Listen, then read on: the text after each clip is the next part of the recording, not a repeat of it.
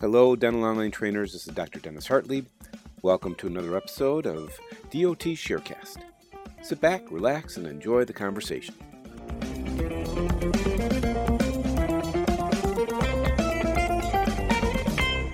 Hello, dental online trainers. I'm Dr. Dennis Hartlieb, and welcome back to this episode, our Sharecast. I am thrilled to welcome a guy that I kind of know, kind of don't know. We've kind of met. Um, I won't tell you our little bit backstory on how I got to know Brian, but this is Brian uh, Brian Baluwas. Is that how? Am I saying it right? Yeah, yeah, Baliwas. Baliwas. All right. Thank you for correcting me. I'm so bad with last names. I, uh, I when I talked to Adamo Elvis last uh, last Oh, time, that's a tough one. he, he gave me permission not to have to ever say his last name again. So I just call him Adamo Elvis now. I love it.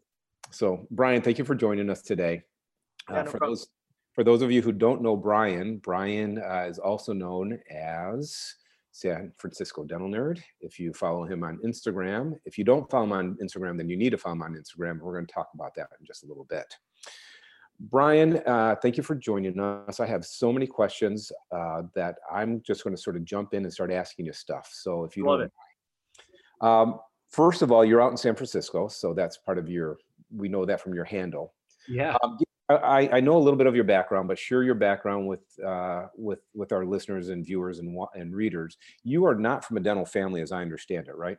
I'm not. No, my my father was um in the military. He was a Navy guy and, and he came here from the Philippines in the 80s, actually late 70s, and and kind of got his citizenship that way.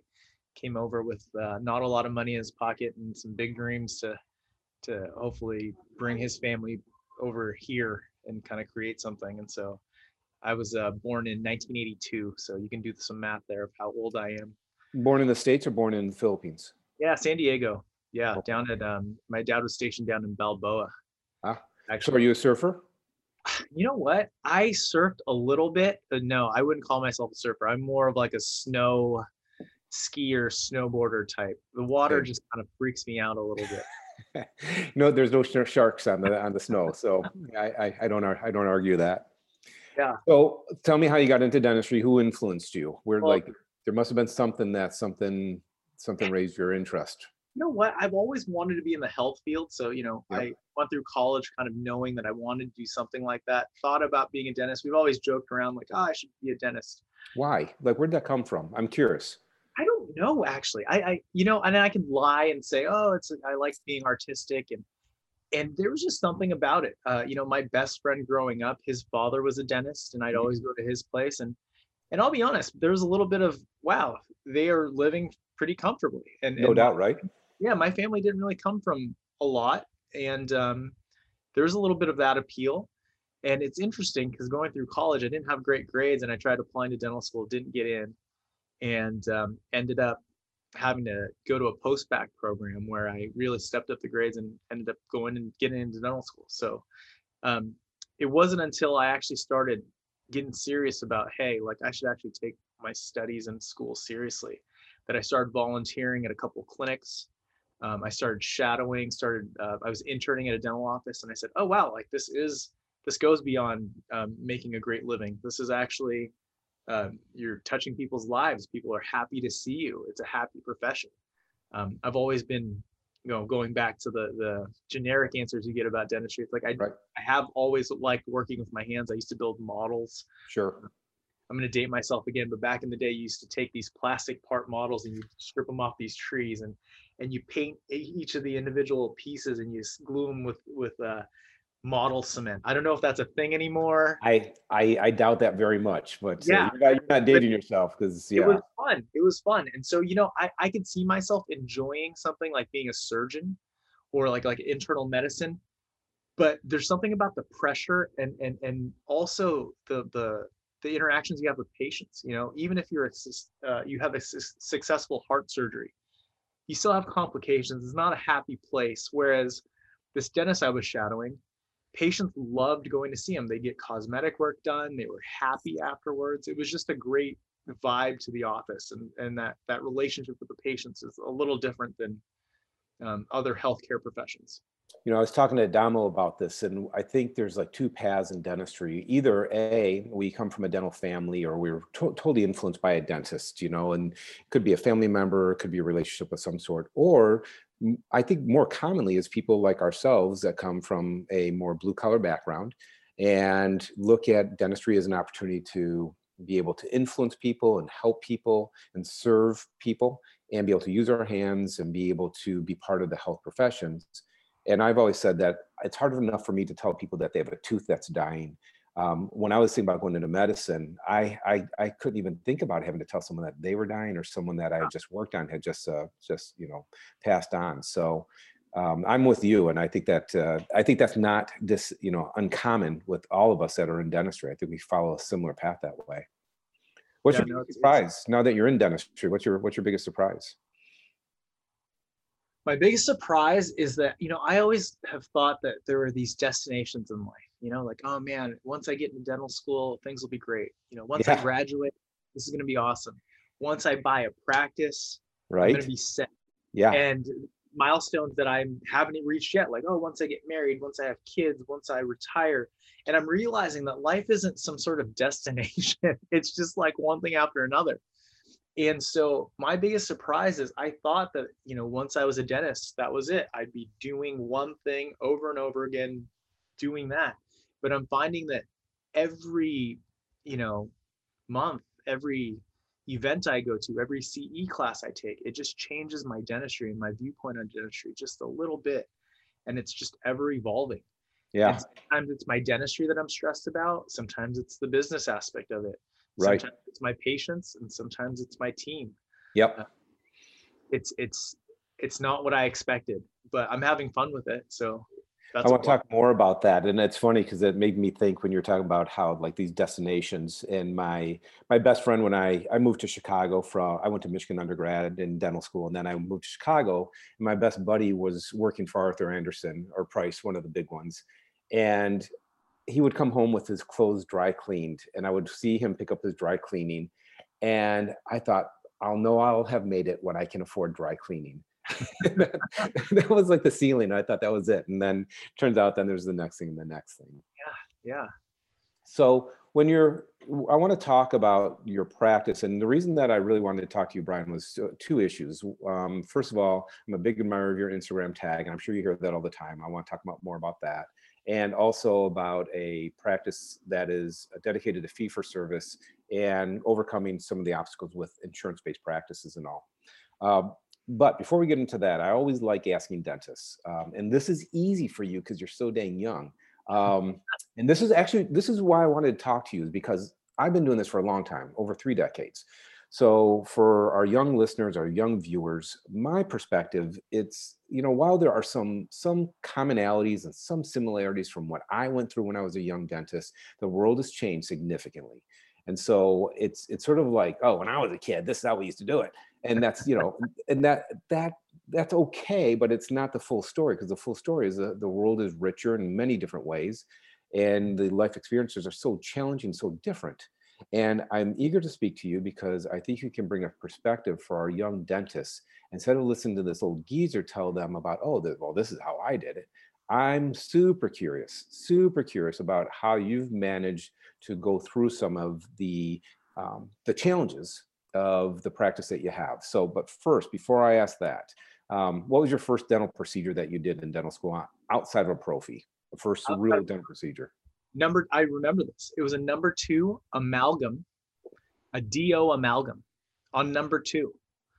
And I was going, "Ah, you know, like really? All right, like let's let's do this. Who throws you into that? I mean, how does this work? I, you know, like like in medicine that'd be no like that'd be like in medicine you're like a fourth year med student and they'll say you know why don't you go take care of this bypass it's like well i don't know i think maybe i ought to learn a little bit more first and maybe get into some easier stuff but dental school is so screwy they'll throw you into some of the most challenging procedures as your very first procedure it makes no sense Oh, it was brutal. And I remember three distinct things about this this procedure. Is one, going in there and asking constantly, like, "Do you think I should go deeper?" Mind you, I'm still an amalgam because I was, I replacing. right yeah And I I remember the my, instructor going, "Yeah, you know, see all that stuff there? That's amalgam.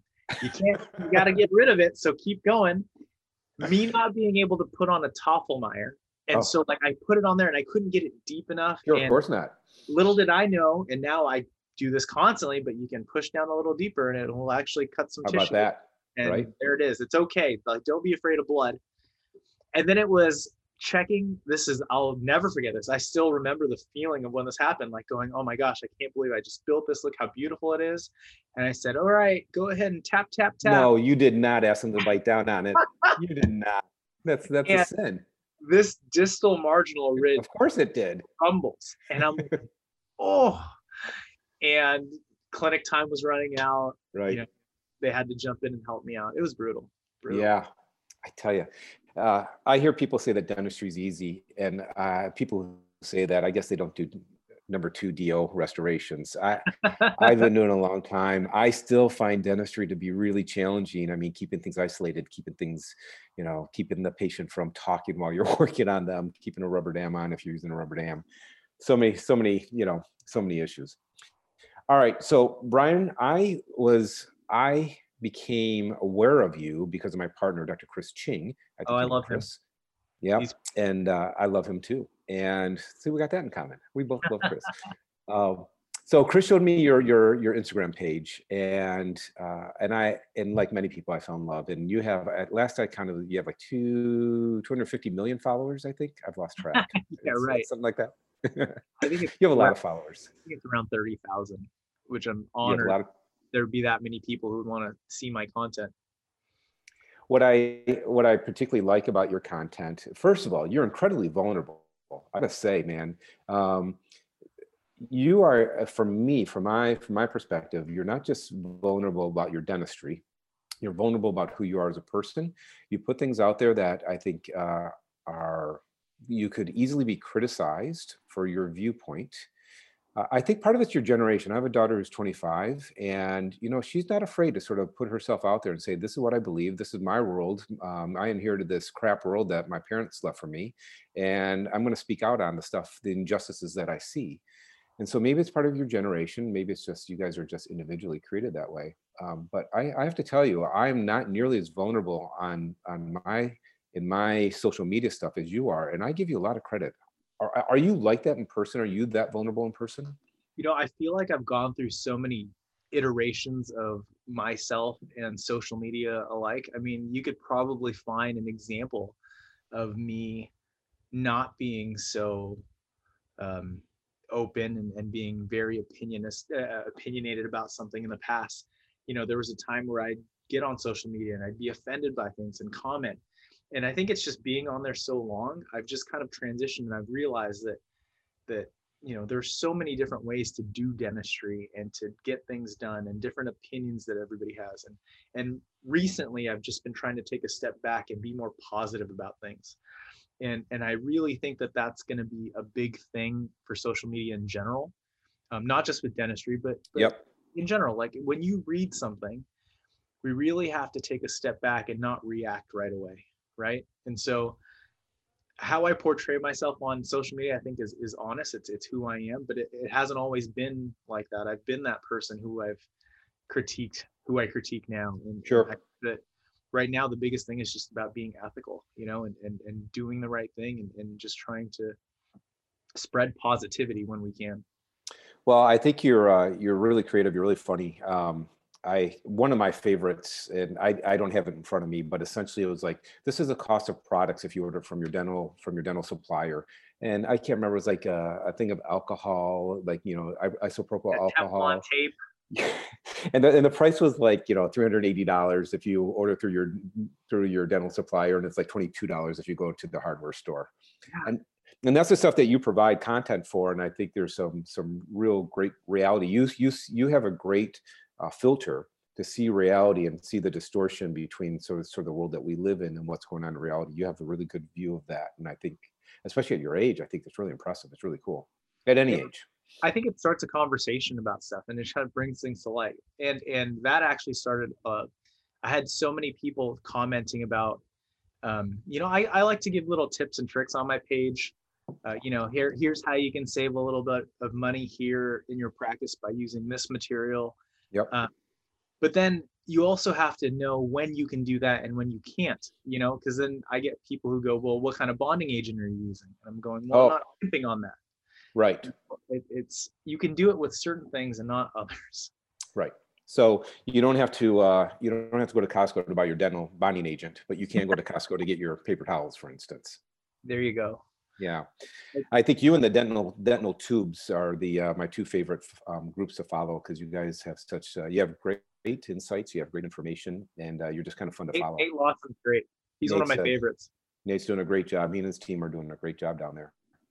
So that's that's where I got introduced to you. So my first question, really, as we get into this, so Brian, I want to get into like how you started your practice. You graduated 2014, if I remember, from Yeah. from Portland, from Oregon. No, I actually so I graduated 2014 from UOP Pacific. I went Oh, to right. Oregon. I went to U of O for uh, my post-bac. Um, long story short, I got out of school and said, "All right, I need a job," like most people do. Yep. Most grads now are working at multiple practices. I didn't have a parent who was a dentist who I could go work for. I just had to kind of go out and try out different things. I almost went out to Texas to work for a DSO out there. And somebody said, Hey, you know, you should really practice where you want to live. And so I said, Okay, well, let's try the city. It's close to my family. I like it out here. Um, so I worked at a couple different practices, but the one that really kind of started things for me was a practice where um, somebody had bought a big group practice downtown Okay. and since they were renting space so what they said was hey you know you can build a practice within this practice um, starting off you don't have to pay me anything but um, what you'll do is as we collect from your patients we'll pay you 30% of whatever we collect. So in a sense i was running a 70% overhead practice right off the bat right? Yep, Uh, and this is but- this is great, and this is this is I think so so interesting, Brian, because I think this this is I, I get a lot of I, I work work with a young uh, dental study club, graduates of Marquette, and I have a lot of uh, young dentists I talk to, and this is this is a big issue. How do I get started, and where you know if I'm going to get into a practice, how am I going to make it in this practice? So I'm glad you're starting right there because that's what we need to understand. That's exactly it. And so that's one aspect of it. And then I was at another practice where I was a true associate. They paid me 25% of, of my production.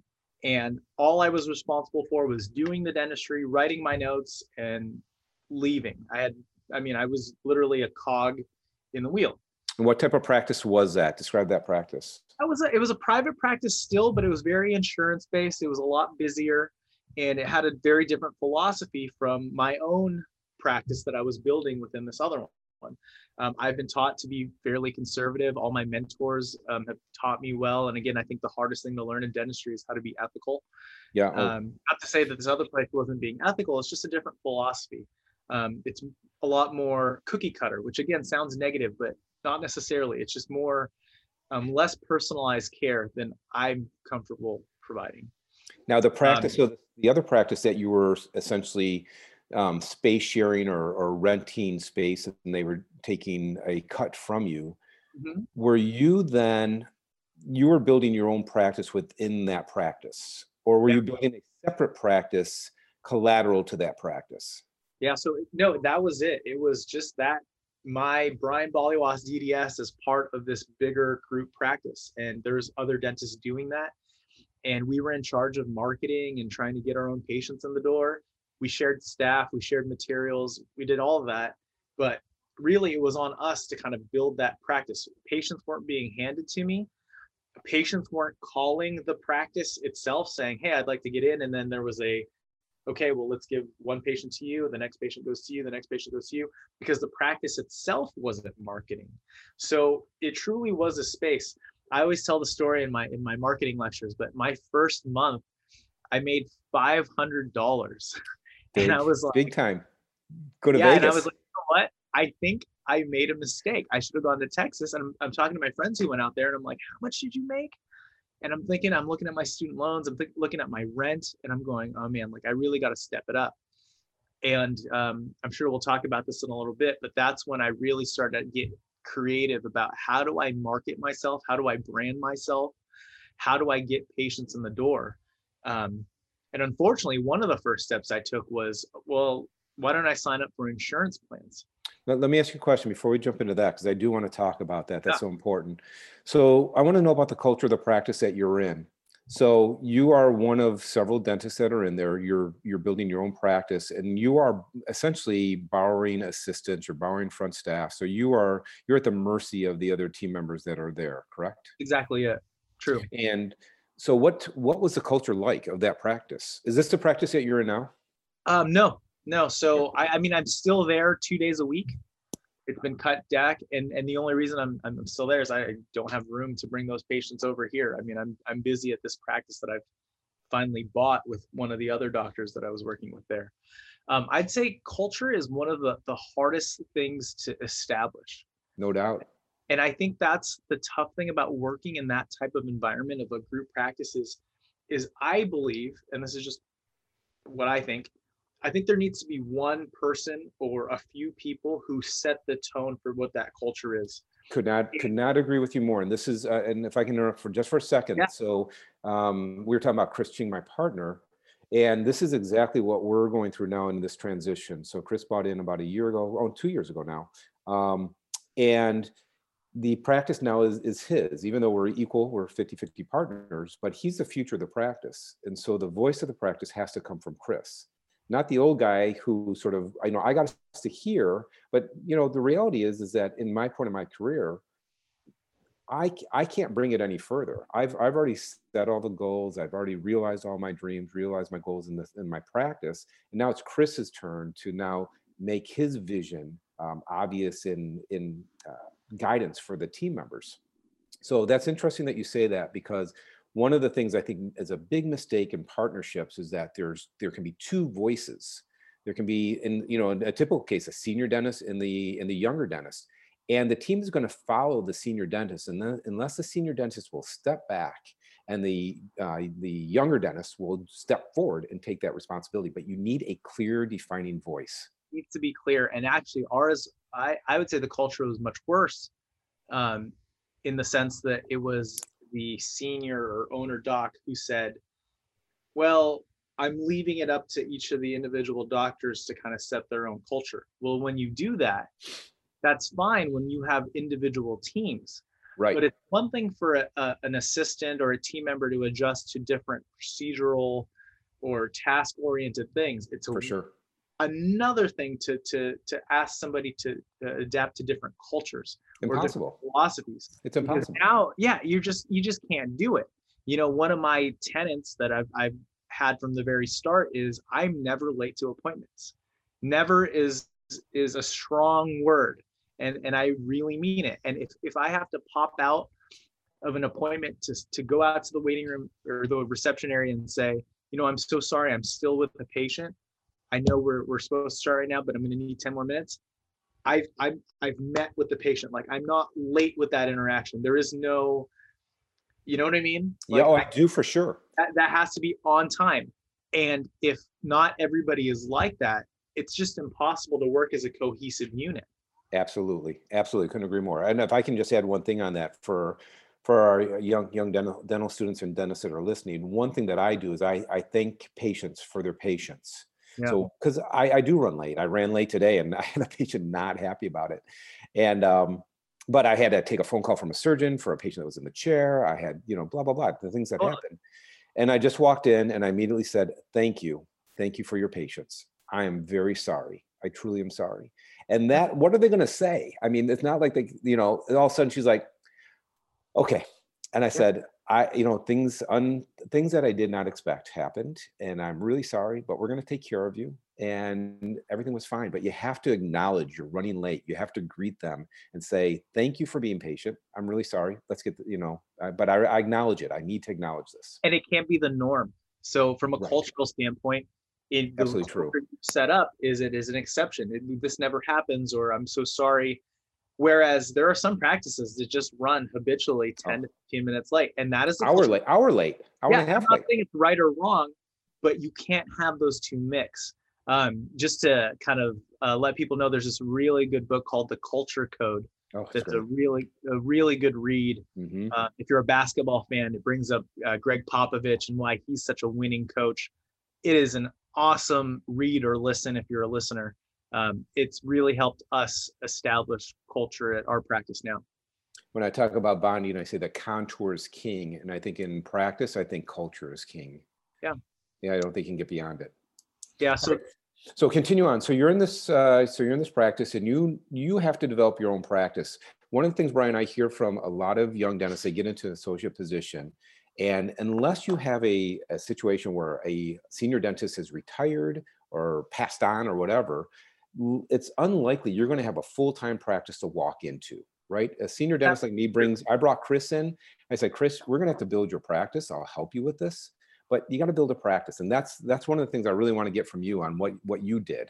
yeah, that that happens even with with um, some of my classmates who had parents who were dentists. It's like they were kind of going in expecting, oh, I'm going to work with my my mom or my dad, and not realizing that look, unless they were running at 200 percent, Right.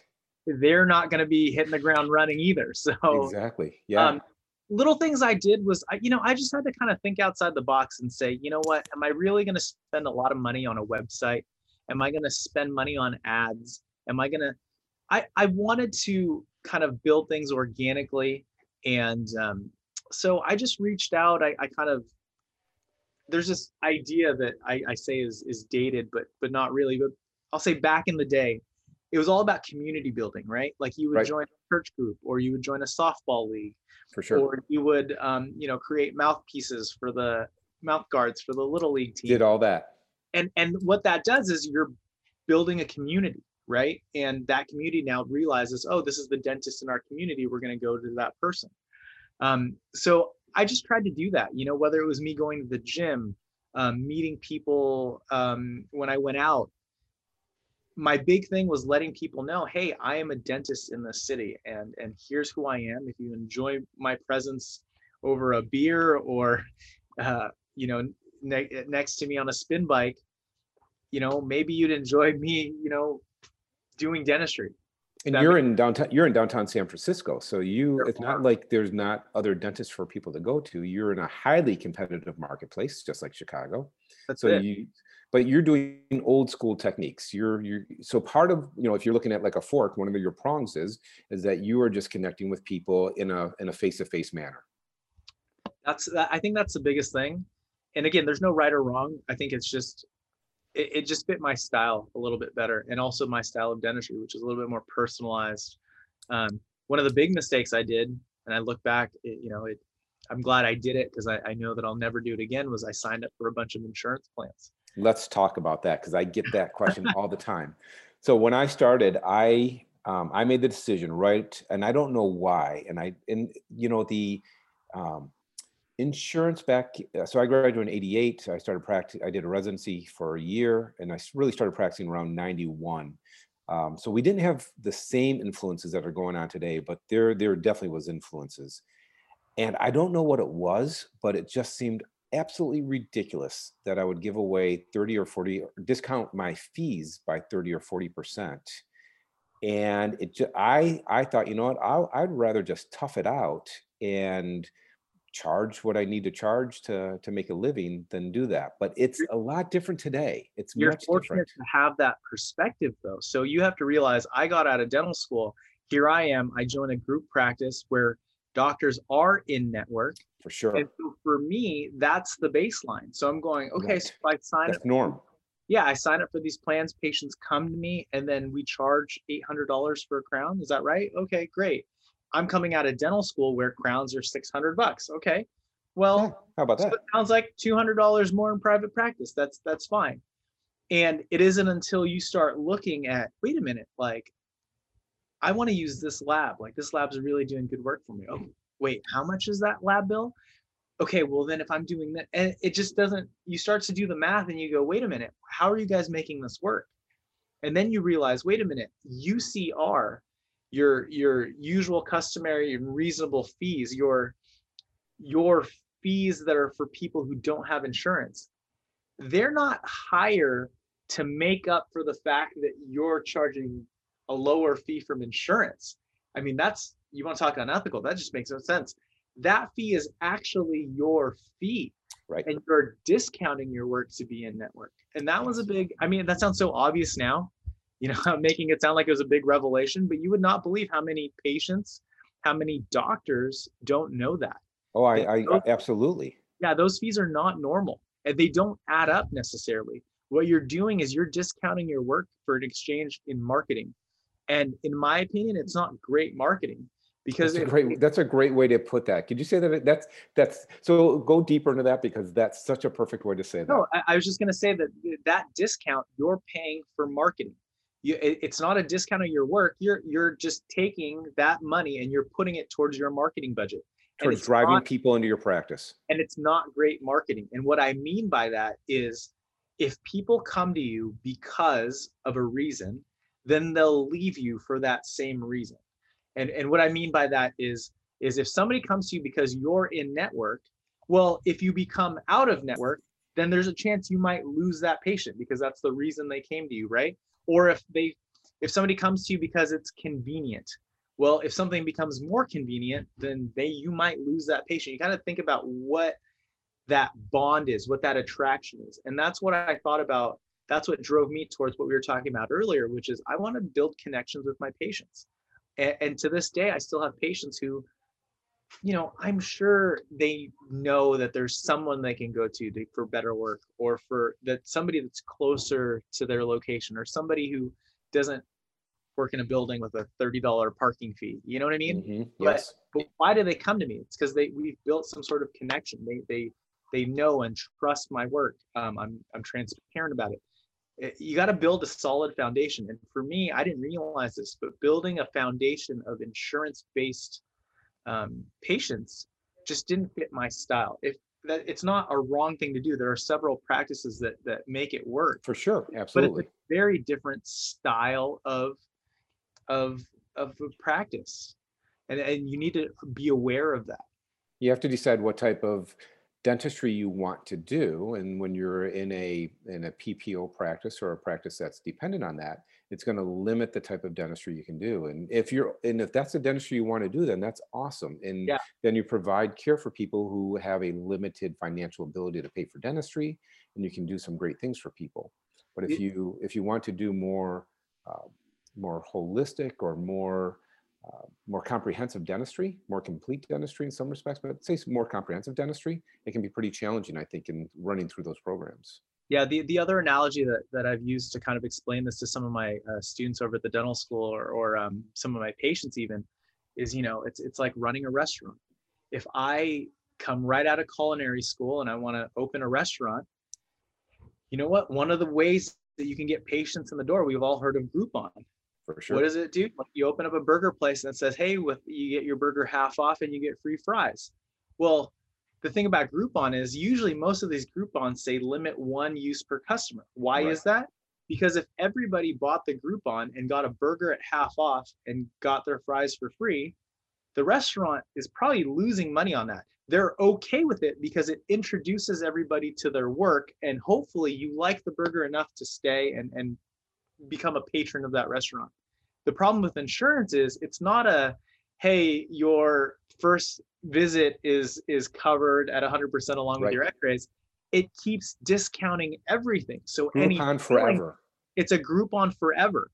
And so what ends up happening is it, you can really kind of get upside down in this. And if going back to that restaurant analogy, if all of a sudden I'm trapped and the only way people are coming to my restaurant is, is from Groupon coupons, and I'm realizing that I'm losing money, where do I start making compromises? Right. Do I start, you know, cranking out burgers a little quicker? Do I start buying ingredients from places that are a little cheaper? Do I, you know, there has to be a compromise. And unless I'm willing to lose money, which most people aren't because they won't be open in a few months. And as you said, when people are going to seek you out based on what that that denominator is. So if it's about price, if they can find it for cheaper, then they're likely to leave you because you That's haven't it. built that relationship, right? I think one of the biggest challenges in dentistry and what we've talked about with our team uh, I- I- countless times is not not allowing us to be a commodity Yeah. that when people go to the store and they're buying toilet paper from Costco, it's the same toilet paper they'll pick up at their local grocery store. It's a commodity and you can look at it from a price point.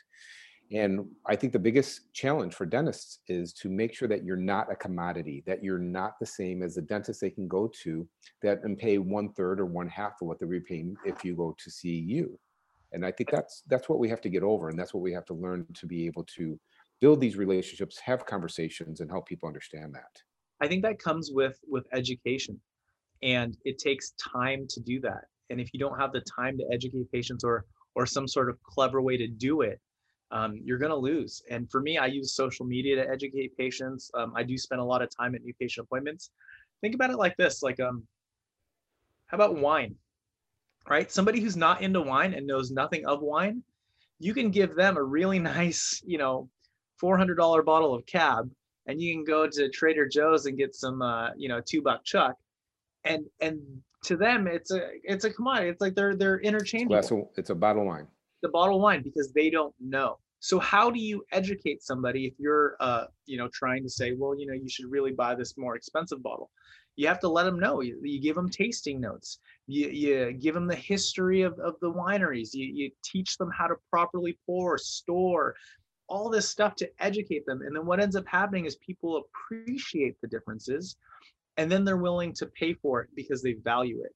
Um, we do the same thing with cell phones, right? I mean, you're not ripping my iPhone away from me. You can tell me how great Samsung is, and right. I, I just, I'm, I'm so devoted to it because I've been educated around it. I, I'm, it's everywhere. I'm talking to you through a MacBook Pro right now. As, as value, am I. Yeah, I value it, and so I pay for it. Pay uh, extra. Uh, so, so two things. I think you're absolutely right. I, but two comments on this because I think this is super interesting the, the first thing that comes to mind is Paul Homoly did some work with us with uh, DOT. And the thing that I got from Paul that I had never really thought about because I used to use the word educate also. And he said, Dennis, you're not you're not educating. Educating gets you so far. What you want to do is you want to influence. Hmm. And that's what you're doing. When you're when you're spending time and helping people understand the difference between say being with a PPO or being a fee for service, you're influencing them educating is sort of giving them the information and then just sort of expecting them to sort of figure it out. What yeah. what you do more and what you do with your social media stuff and and getting to know you you're influencing people. And that's why people will make a change. That's why people will make a decision.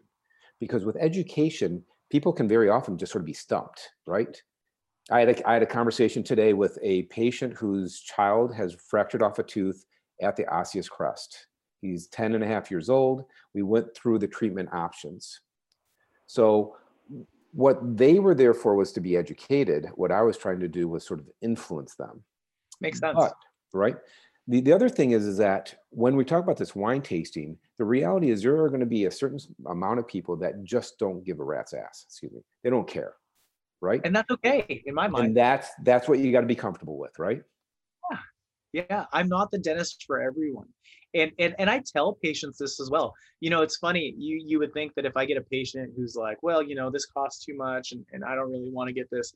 I'm not the doctor who goes out to the office and goes, I can't believe that patient doesn't want to, you know, that they're valuing price. I tell patients all the time. I go, look, you know, uh, I had somebody the other day. I said, look, you're you're 21. You just graduated from college. This is your first job. This copay that you, you know that you're confused about, it's a lot of money to you right now. I get it. I'm not here to to make you feel bad. We got to find you a better fit though, and and and if we can find a dentist that meets the needs financially from a full philosophy standpoint, let's do that, right? Like why try and keep and pressure patients who don't belong in your style of practice? I, it's just going to give headaches or provide headaches to, to your staff, to your team, to you. I think the point where I where my practice took off was when I was at the point where I said, I am comfortable with the patient choosing the dentistry that's right for them. Yeah. When I when I truly in my heart said, I'm okay with this. I'm okay with them choosing not to do dentistry or choosing to do dentistry somewhere else or choosing a different type of dentistry. When I became comfortable with that, all of a sudden it's like the practice just sort of blossomed. When I sort of stopped trying to control people, started to control their decisions, trying to, I think, educate instead of influence, uh, it, it, made an enormous change in the in the growth of my practice and the success of my practice when I finally just sort of let go and let. I, I heard someone say, you know, it's it's their teeth, it's their money, it's their decision. what we can do is give them guidance. We can influence them, right? We can educate, guide, and influence. But after that, we have to sort of sit back and allow allow us to understand, allow them to understand it's their teeth, their mouth, their money. And I say that all the time to patients: your teeth, your mouth, your money. You tell me what's best for you. Yeah, I'm I'm I'm really stoked that I'm I'm doing that now, and and kind of again, I wish I did it earlier, but sometimes you got to go through the ups and downs, and then you got to explore insurance sometimes and see if it's a good fit for you. So for patients who are who have been heavily working in PPO practices, and you and you started out with that, how do you have conversations with patients to be able to separate yourself from the PPO into a fee for service practice? And again, this is not for everybody. For for those who want to be fee for service, talk about those conversations. I, am very open. I mean, we you just talked about how you know I'm pretty honest on my page. I, I'm the same with patients. I tell them straight up. I go, look, I'd love to be able to provide you with this care at this lowered fee, but I can't do it. And sometimes I'll even break down the math for them. I go, look, this is this is how much it is to be in San Francisco. This is, I, I I'm very honest about that, and I and I let them know that that from a ethical standpoint, I don't think it's fair that some patients get charged a lower fee. I think everybody should pay the same fee because if I felt comfortable doing it for that lower fee for you, then I should feel comfortable doing it for that lower fee for everyone. How do you how do you have this conversation when you are so let's say you're you're part of any number of plans and you decide that I'm going to start dropping off plans. I'm going to start this is the plan that has the worst you know percentage receivables for me. I'm going to drop this plan. How do you have a conversation with those patients? Do you call them? Do you do you meet with them in person? What yeah, would someone do? what would you recommend? I did it through the six month um you know kind of timing where i i kind of let people know. I was like hey here's what's going on. Uh, i ah. kind of gave them a heads up. That's great. And, and that way so at their next visit and i made sure like every visit to make sure that their visit that day was kind of special and, and different.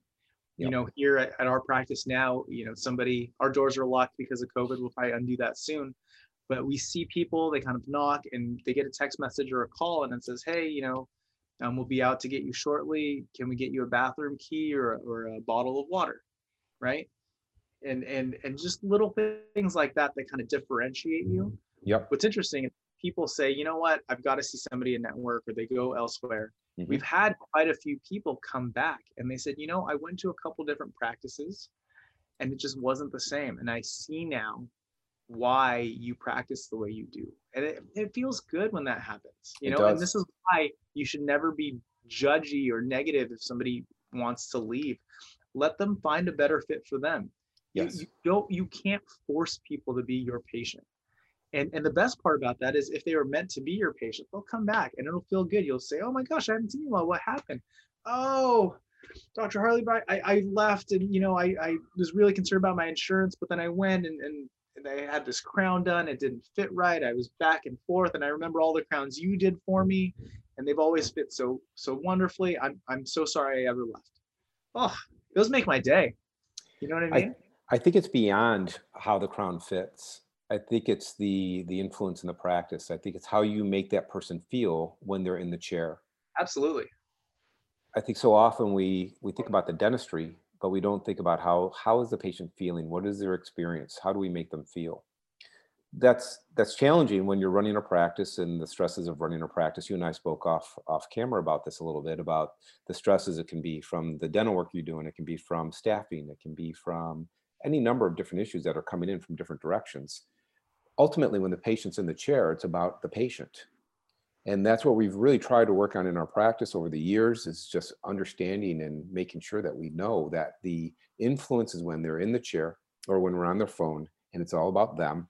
And even though we have maybe this all this stuff going on behind us this chaos that's going on behind us how do we make the patient feel like they're in a perfect calm and that they're the storm that's around them is not related to them that they don't even know that it's going on? How do we make that happen and it's about being being present in the moment and i think obviously the, those patients that have been influenced by you that have sought you to come back is because you've had this great influence on them on how dentistry can be not the dentistry that people talk about oh i hate the dentist i hate the dental environment but you've created an environment where if they're if they don't like that they are still in a place where you make them feel that they're special and they're unique and this is the right spot for them.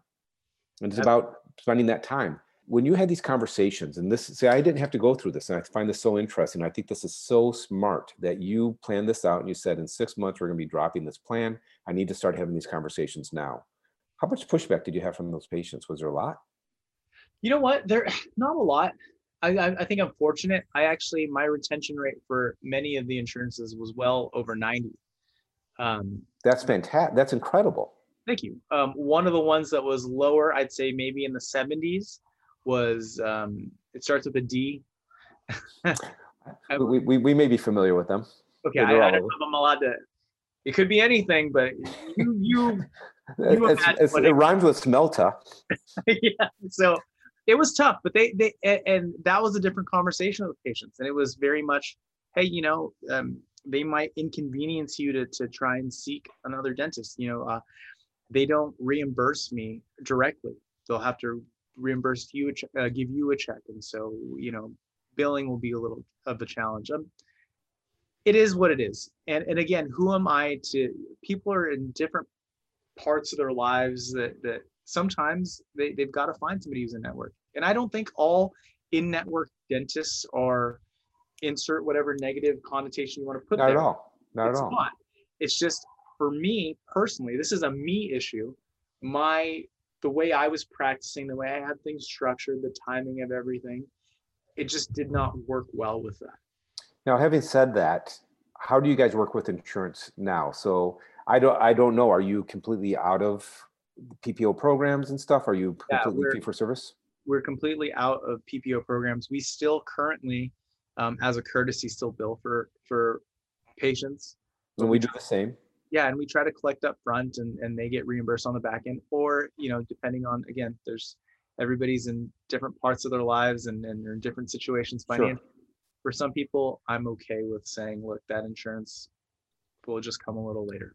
But Brian, Brian, you can't do that. If you if you listen to people, you say you cannot have a practice like that today, especially as a young dentist. So for the young dentists out there, you can't be doing this. How is this possible?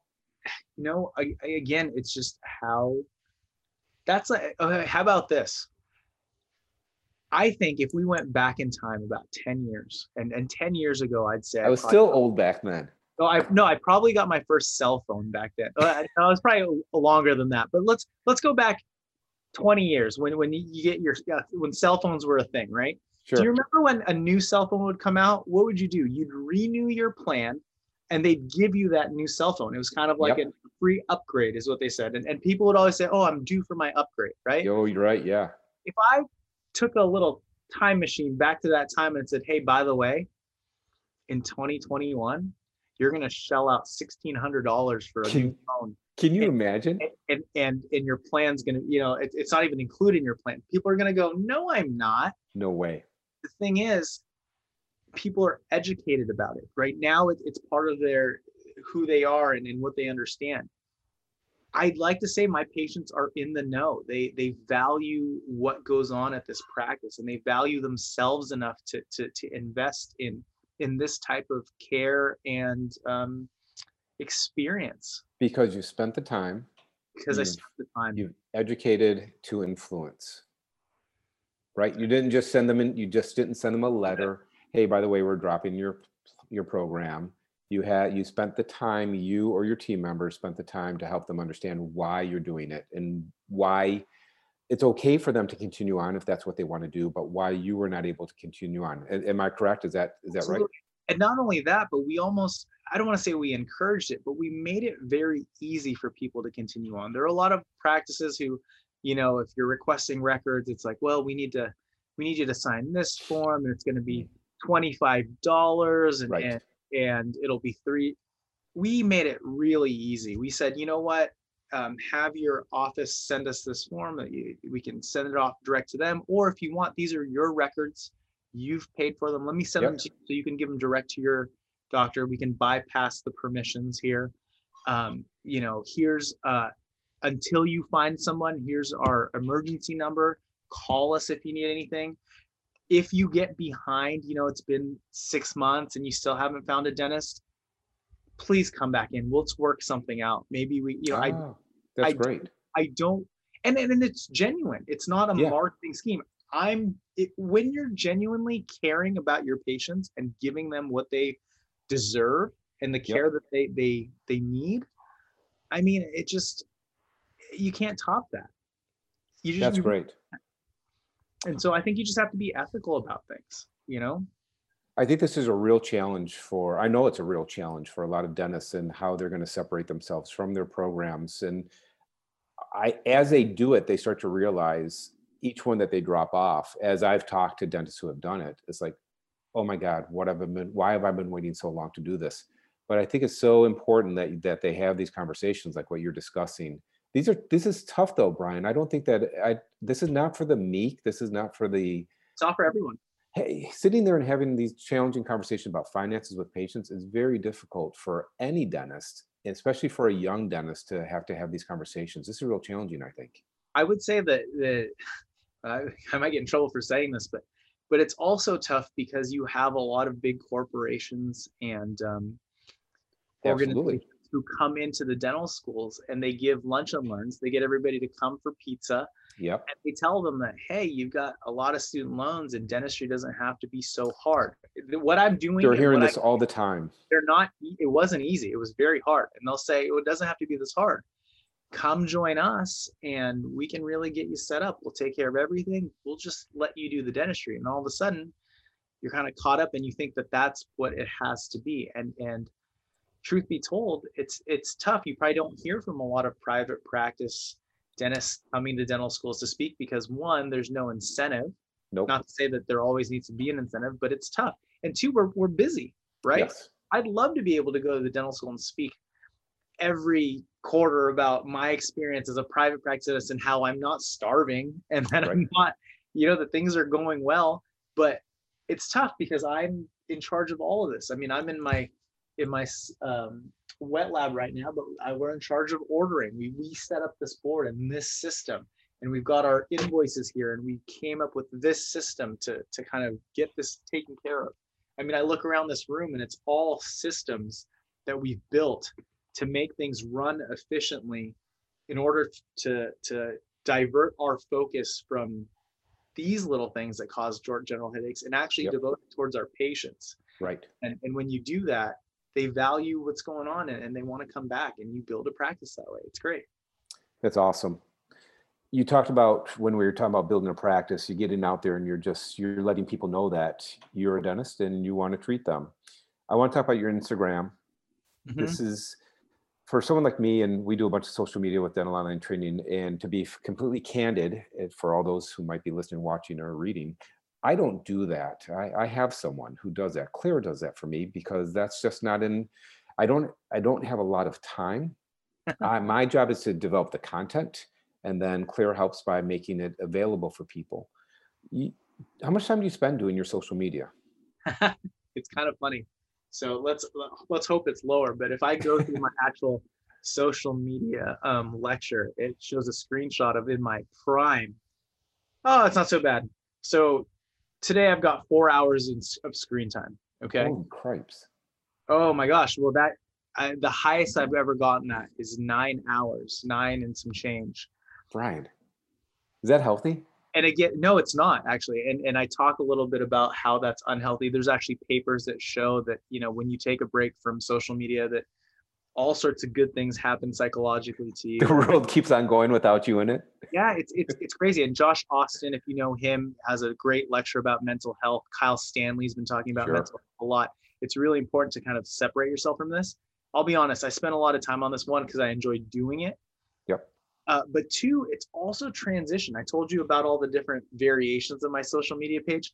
There was a time where my main goal was how many likes and follows I could get, and Sure. let me come up with the next video that I could film so that I could go viral and things could be shared. And, Sure. and it was just so meaningless to me. But but did that help you build your practice?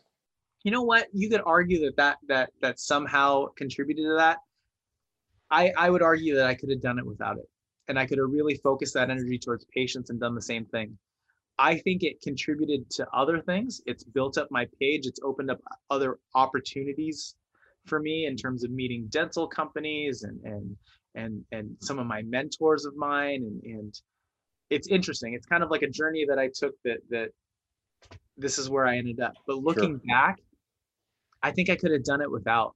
And and really i could have I'm, what I'm doing now is I'm taking that audience and I've, I've lost some followers for this and I've gained some as well, but I'm kind of transitioning into more positive um, information sharing. I mean, I'll still leak a few videos here and there and memes and, and mm-hmm. I try to keep things lighthearted and funny, but I always want to have the intent behind my posts be something meaningful rather than the intent being how many likes, follows, and shares can this get. Um, I thought that was just so superficial of me to think like that and now it's you know like even going on this podcast can we convince one new grad coming out of school to to maybe explore working in private practice versus right. exactly. And all and it takes is one. That's all it takes is once. And i think that our role as people who are out in practice as a profession is to help influence others in their career path. And so people are going to figure out their path and they're going to find people of influence and i i got very fortunate on the people who i who I started following. It seems yeah. that you have as well.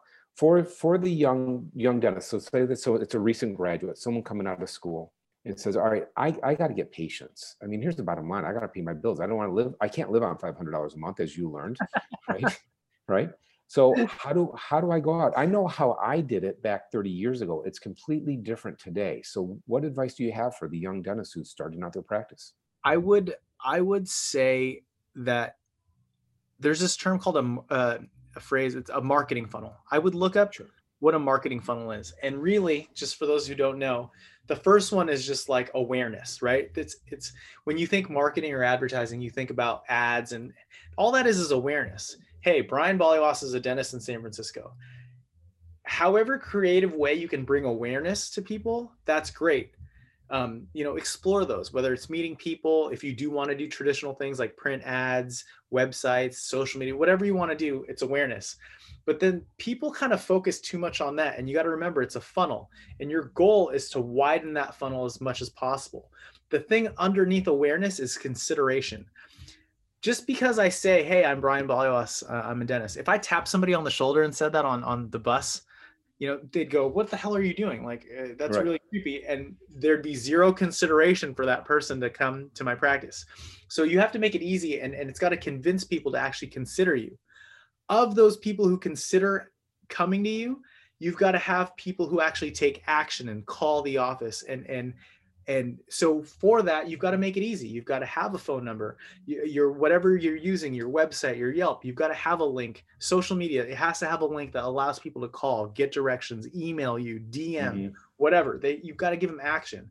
And then here's the best part of the funnel my favorite part of the funnel is now that they've called you know they've they've made an appointment Taking action your office then you have to get you know loyalty right? Because now you want somebody to go you know what? Not only did i call but i'm i'm, I'm this is it. Like this is going to be my dentist and i'm going to stay. I'm not going to shop around anymore. I don't care if i get awareness from others because i've found my home. And then from there from loyalty then you need people who will actually speak out and tell others. Build your tribe. Right? that's it. And the thing is we get so caught up how do i build my practice? Oh we've got to build a website. We've got to do this. We've got to do that. That's all all all awareness. But what are you doing at the tail end? All it takes is one patient to give let's say you you start your practice you get one patient in the door and you give them a great experience. And that patient just happens to work at a startup two blocks away. And they had such a great experience that they go back and tell everyone and they get on their slack channels and say you know what guys? I know we just got new insurance. Where i had a really great time at this. He's super informative spent a lot of time with me all of a sudden you just jump that funnel and you got a wide base. All of a sudden you get five or six patients from there maybe more. Yep. You got to trust the system and, and you got to focus on the right part of the funnel which is you know what are you doing at your office as well? You know what are you doing to to help people tell others about you? Are you on review sites? Are you giving out business cards? Or whatever it is. Um, I think it's worth looking into these marketing funnels and trying to widen what that is. I think that's a great point because when I've looked at that, it's so much interest and we get emails every, all of us get these emails about how to create the funnel right? But you're exactly right. It doesn't you get this enormous funnel you're getting people who are aware of you but then what are you doing with those people once they're aware of you right? How, and then how do you create this loyalty and, and I just got to say, and, and I'm not trying to toot my own horn here, but it's just the reality of our practice. Right now, we're throttling things. I mean, we're trying to limit our new patients to two patient new patients a day. Like that is our limit. And and the reason for that is we don't want to sacrifice the experience at the cost of, you know, it's just like when a restaurant gets busy and all of a sudden they get overwhelmed. And then you get 10 people who go, man, that food wasn't great and the service sucked and well, then that's the, prob- the end of that. The problem, I think, Brian, and I, a lot of practices, and our practices suffered this, is that you get so many people coming in, but you get that many people walking out the door because you're not serving them at the level that you're supposed to serve them at, and they know that, they feel it. Yeah, yeah. and and again, it's a it's a different practice model right now uh, with all of the CE I've taken. Um, I'm sure you saw that I've been. You were just over at Kois. I was at the Kois Center and uh, our CPA and our and our um, consultant they, they give us a lot of crap for how much money we spend on ce but i'll be honest my practice philosophy now is is data driven it's this isn't just a new patient appointment. I'm taking in data i'm gathering it and i'm putting it through our systems and i'm looking at things comprehensively. So i'm looking at bigger treatment plans you know uh, full mouth cases um, trying to solve occlusal issues versus what i was thought I was doing at the start, which is trying to get as many patients to the door, and then we're just doing single tooth dentistry. It's very busy that way. It's daunting. Some people love that. It works. Yeah. Right. But but this isn't again, it doesn't fit the model that I was going towards. I think that's it exactly. I think you have to figure out as a young dentist, and this is hard because you don't have a lot of experience. You got to figure out what the model is that you want. Do you want to be doing a lot of single tooth dentistry, which is great? That's the model that my parents could afford. My parents could not afford to do be a patient of mine, you know, likely. Uh, but once you figure out that model, then then you have to stick to that, and you cannot serve both. You cannot have a high volume and a high comprehensive practice at the same time. They, you know what's interesting? Hard. This is kind of like a little aside here. Is I think it's easier to have this model of doing comprehensive full arch dentistry and help trying to get cater that towards the insurance based patient than it is to have a practice that's just humming a single tooth dentistry and all of a sudden somebody comes to your door and they want to do a big case you know uh, adam and i we just saw, heard a talk by uh, greg kinzer at seattle oh, study sure. club symposium and he talked about like look can you put people in some of these long-term temporaries? And once you get them in this final position you just go look your insurance covers a crown or two a year. Let's just start tackling this. I hate to say it now with the new shade matching uh, techniques and, and the you know the labs record porcelain powders they're using, I could comfortably say that we could probably get a pretty good case piecemealing it together. You know, well, that's part of our CPR for the worn dentition is we, you know, we rebuild the bite. We take yeah. manage all the occlusal issues. We manage all the aesthetic issues in a transitional period or prototype period, and then we're able to do quadrant by quadrant, tooth that's by it. tooth, and we can fit into the patient's budget, whatever whatever that is. Yeah, I agree. Uh, before we finish up, I did want to talk to you about Kois and how you got influenced into Kois. And uh, we just talked to Adamo last month, and I was influenced by Frank Spears, a young dentist, but John Kois also was a great influence to me. And I've seen John a number of times, and he's just outstanding. How, how'd you end up with uh, working through Kois? You know, a lot of people have been asking me that. They see me checking into the Kois Center or posting about it, and they say, well, sure. how did you choose that over the other? Um, Spear, Dawson, Pankey. And I don't think that it's necessarily choosing them over the others. I think they're all great. I think if you're going to choose a continuum, choose it, stick with it. You know, go through a, a, series. For me, what really pushed me though is I think we all need to find mentors. Yep. And you need to find people who are doing the type of dentistry you want, who have practices the way you'd want a practice to be set up or are living their lives in a similar you know like to have a lifestyle that, that you achieve that you want to have and so for me i have a lot of mentors i've been collecting them and and i how'd you find them you know a lot of it is just for me it's been social media that's one of the the things that i'm so fortunate to have is just people connecting with me through social media um, did you connect with your mentors so for like a young dentist and stuff so when you so who did you reach out to? How did you end up in Kois? Like what was your big who were your big mentors for that? Uh, Adamo was a big push, as was Amanda Seay. Um, they were like, you know, you this is how you do this type of dentistry. And did and, you reach out to them through social media? Did you IG them? Just do a do a message to I them? Did. And, and, and that's the crazy thing about the world today is we're so hyper connected. You know, you can now send a message to almost right. anyone and, yeah. and say, hey, you know, I've got this case. I know you're busy. You think I could shoot you over four or five pictures and just show you what and ask sure. I mean, it's so easy to connect with people. And again, there's no right or wrong, but if you have people who you look up to, who you follow, and you just say, hey, how'd you get where you are? Yep. And they say, hey, I did X, Y, and Z. Now that kind of gives you a pathway. Um, and every mentor I have, they don't want me to just follow that path they want me to follow the path and like go beyond right you know, they they want to push on and and and so it's not just sticking with that i i explore all sorts of ces um, all these little adjuncts um, and, and i'm just been taking little pieces here and there and trying to build my own my own little system my own little practice what advice do you have for well so I want to go back to social media for one second because I'm curious about what advice you would give to like an old guy like me or a more senior or middle career dentist. And let's say they say they don't have any, they don't have any influence, but they keep hearing it. You got to get onto social media. What what would you what would you tell them about what social media really means as far as how it should impact your practice? I don't know if you remember this. We actually had a conversation. I think it was at Chicago Midwinter at an Ivoclar party. And, and I remember saying, Hey, I'm on this mission right now to try and get as many people like you. And I'm not going to use the word old because you're not old. You're, Look at this. This is gray. You're an, an experienced dentist, somebody who's had great success. You have been influential. You, you have done so much and contributed so much to dentistry. What's interesting is the only reason I know that is because I've had mentors who have led me to understand the history of of of dentistry and, and how things progress and who the the key players have been in the last five to ten years, right?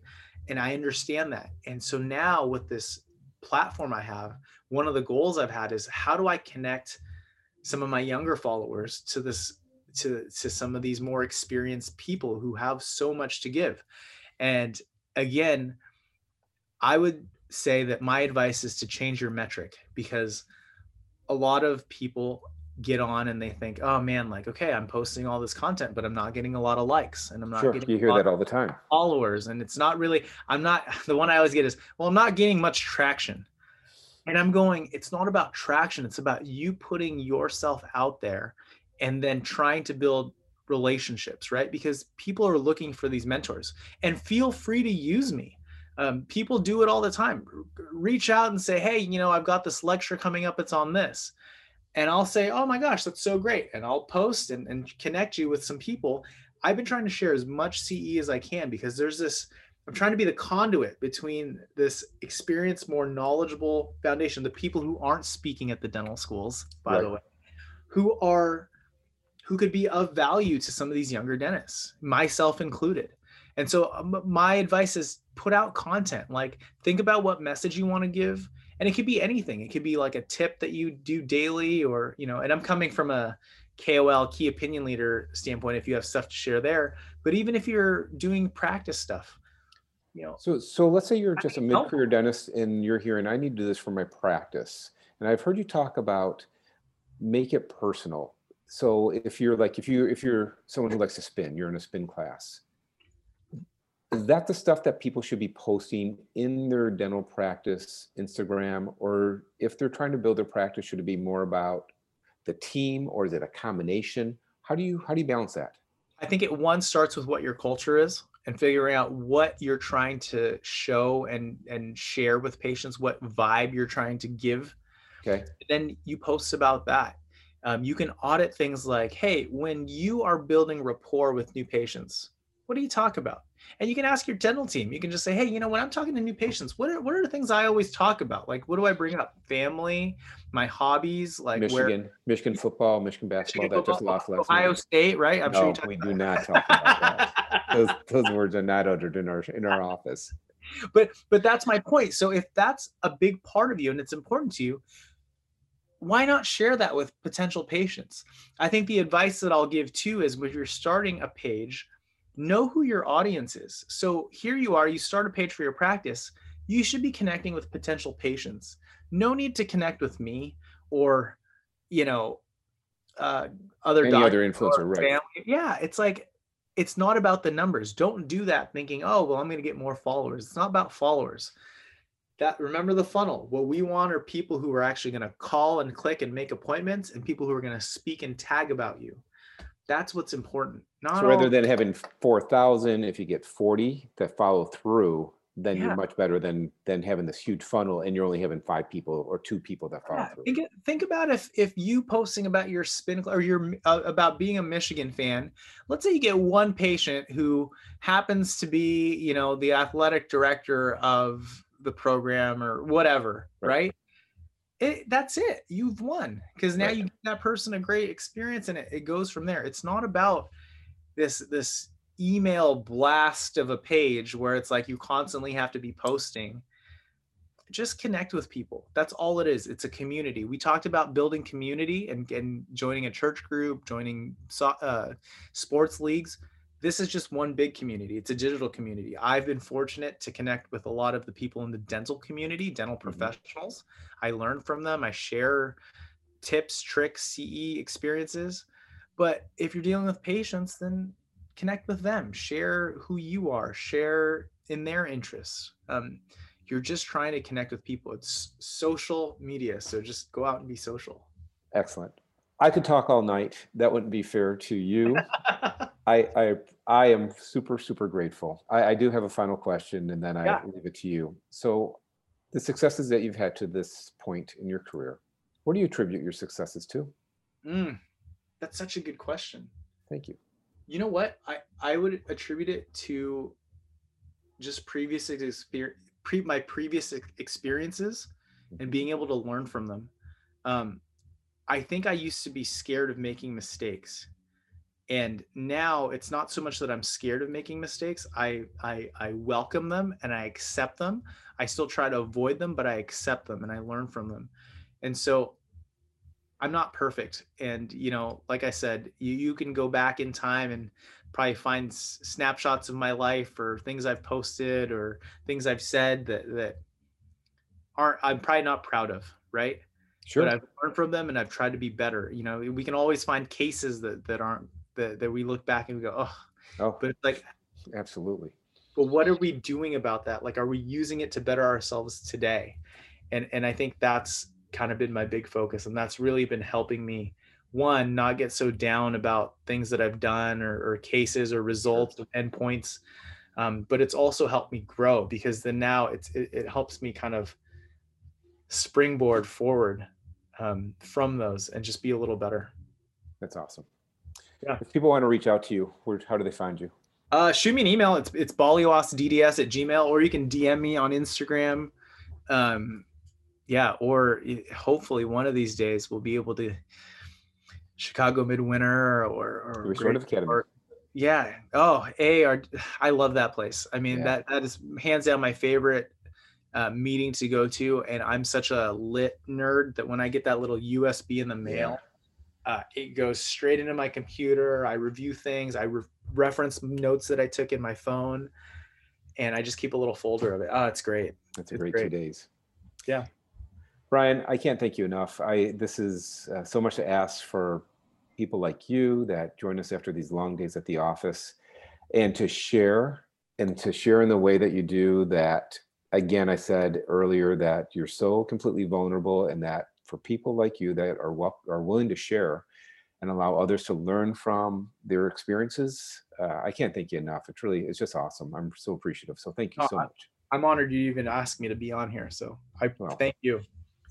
Dental Line trainers, this is Dr. Dennis Hartlieb. Thank you so much for joining us, and we look forward to seeing you at our next sharecast and look for us, of course, on the Dental Online Training website. Check out our courses. We do, for those who are watching this, we have a course coming up in May, our six tooth direct resin veneer course that we're going to be doing live virtually. So we look forward to seeing you all soon and yours for better dentistry. I'm Dr. Dennis Hartlieb. Thanks.